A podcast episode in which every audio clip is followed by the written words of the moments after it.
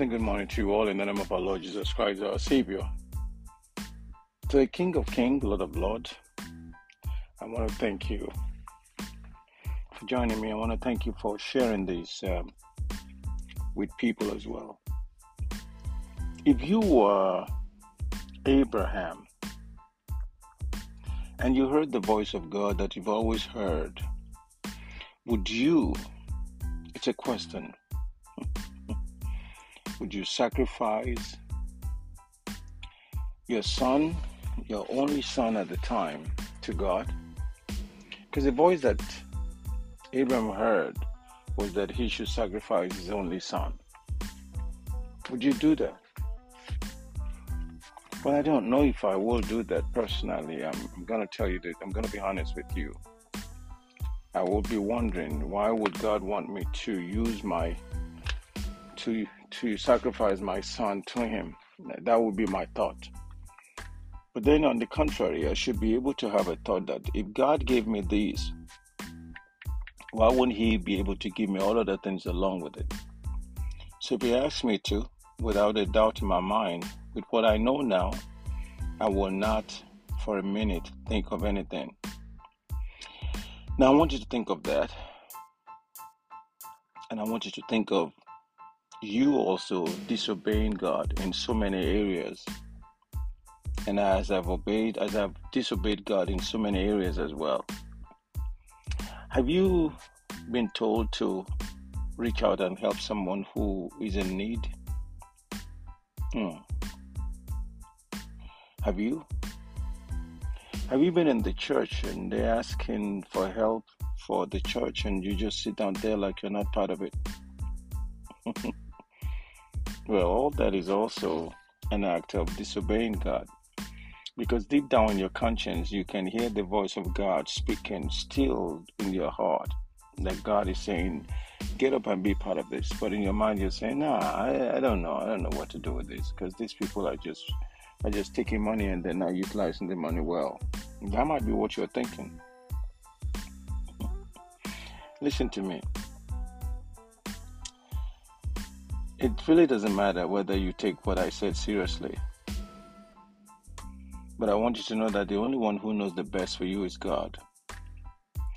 God may often say no to the plea of the selfish and rebellious, but what exactly is the relationship between obedient Christian behavior and our Heavenly Father's positive response to our prayers? Specifically, specifically, why does the scripture say that we receive because we obey? An idea appealing to many is that prayer operates in such a way that one pays or qualifies for an answer with a currency called good deeds. That has never been, and that will never be. The relationship between obedience and praying according to God's will, one of the least known insights about Christian prayer is the relationship God established between His children's obedience and His answer to their prayer. The link between obedience and answer prayer is explained by the Lord Jesus in John 14 to 16. The living heart of it is found in the Gospel of John, chapter 14. If you go back to verse 21 and 22, he says, Whoever has my commands and obeys them, he is the one who loves me. He who loves me will be loved by my Father, and I too will love him and show myself to him. If anyone loves me, he will obey me, he will obey me and obey my teaching. My Father will love him and will come to him and make our home with him. That's from the NIV. Obedience to Jesus' commandments facilitates fellowship with our Savior and God the Father. In the heart of the obedient believers, Jesus and Father make their home through the Holy Spirit. This is how we know that He lives in us. We know it by the Spirit He gave us. 1 John chapter 3, verse 24 say that. In the believer who is not grieving, him through disobedience the Spirit works to show. You can easily tell someone who is a very disobedient person because their heart will be so hardened. There's only one way they know, and it's their way. And their way seems to be right for them, and they don't really understand that there's a way that seems right to man, but the end of it is destruction. Our Lord Jesus used several other verbs to refer to his activity. The Spirit will teach you all things and bring to your remembrance all that I have said to you. That you will find in the Gospel of John, chapter 14, verse 26. And this Spirit that he's talking about here, bear witness about me. Verse 26 of John, chapter 15, and guide you into all the truth into all the truth. Chapter 16 of the Gospel of John, chapter 16, verse 13. That this refers to growth in our understanding of the Father as well as Jesus is clear from, from Him. If you are a Christian and you separate yourself from obedience, then you can't you're not a Christian. Because you are meant to obey the law of God, which is which means you, you have to love our neighbors ourselves. Little thing as that may seem to be very difficult if you're a very disobedient person.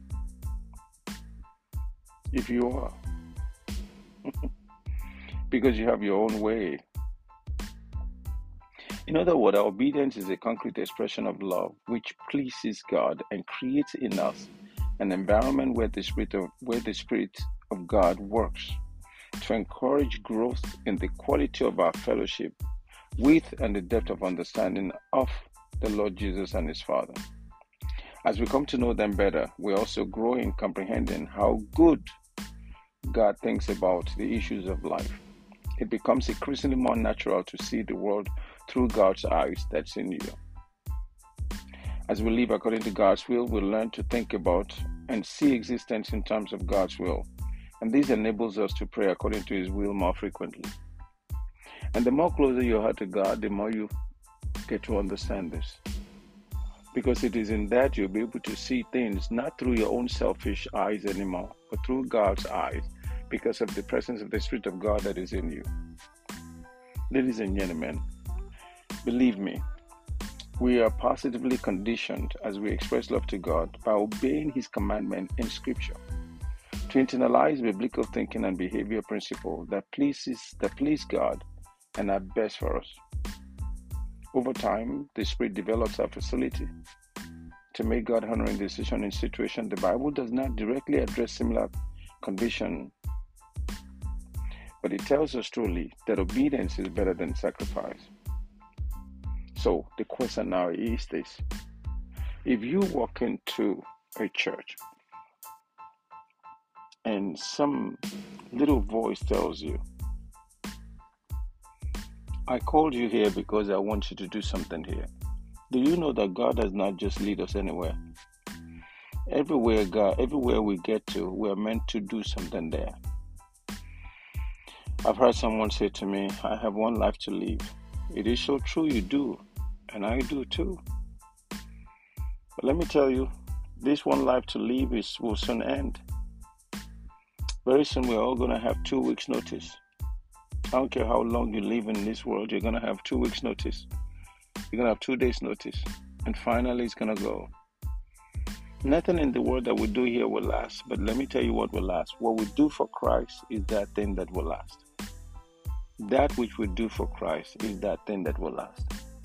So the question now is that in your obedience, are you ready to obey God and do the will of God, or are you ready to just to just condemn the will of God and do your will?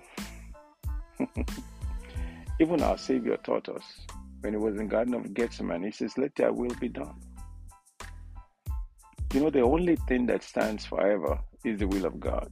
It has been before we get here, and surely going to be after we leave here. God is going to remain God regardless of what you and I think, and nothing is going to change about God. So when God says that we should, the, the obedience that God set before us is not for Him, it's for us to love one another. Anything that we do is for us, it's not for God. Because God is sufficient all by himself. If the Bible says do not kill, does that mean that we're going to kill God? We can't kill God. But he's saying, why would you kill someone that you did not create? So the question now is this ask yourself this Are you an obedient Christian? Or you are a disobedient one? In every rules that surrounds you, how many of them are you obeying? From self to marriage, from marriage to neighborhood, from neighborhood to the city, from the city to the country, how many of these rules do you obey? How many? Needless to talk about God.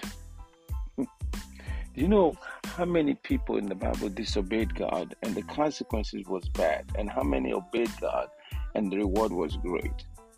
The Bible says that Abraham believed God and it was counted worthy for him. Are you an obedient Christian or you are a disobedient Christian? I cannot say who you are, but I know who you are. And I know you know who you are. Think on that and pay attention to this. Obedience to God will teach you to be obedient to everything around you yourself, your marriage, your health, everything around you. Obedience play a major role. Think on that. And you'll be surprised that this is God speaking to you in your heart. May the Lord God bless you and keep you. The Lord God cause his face to shine upon you. May he lead you in all his ways and shine his light on you. Good day.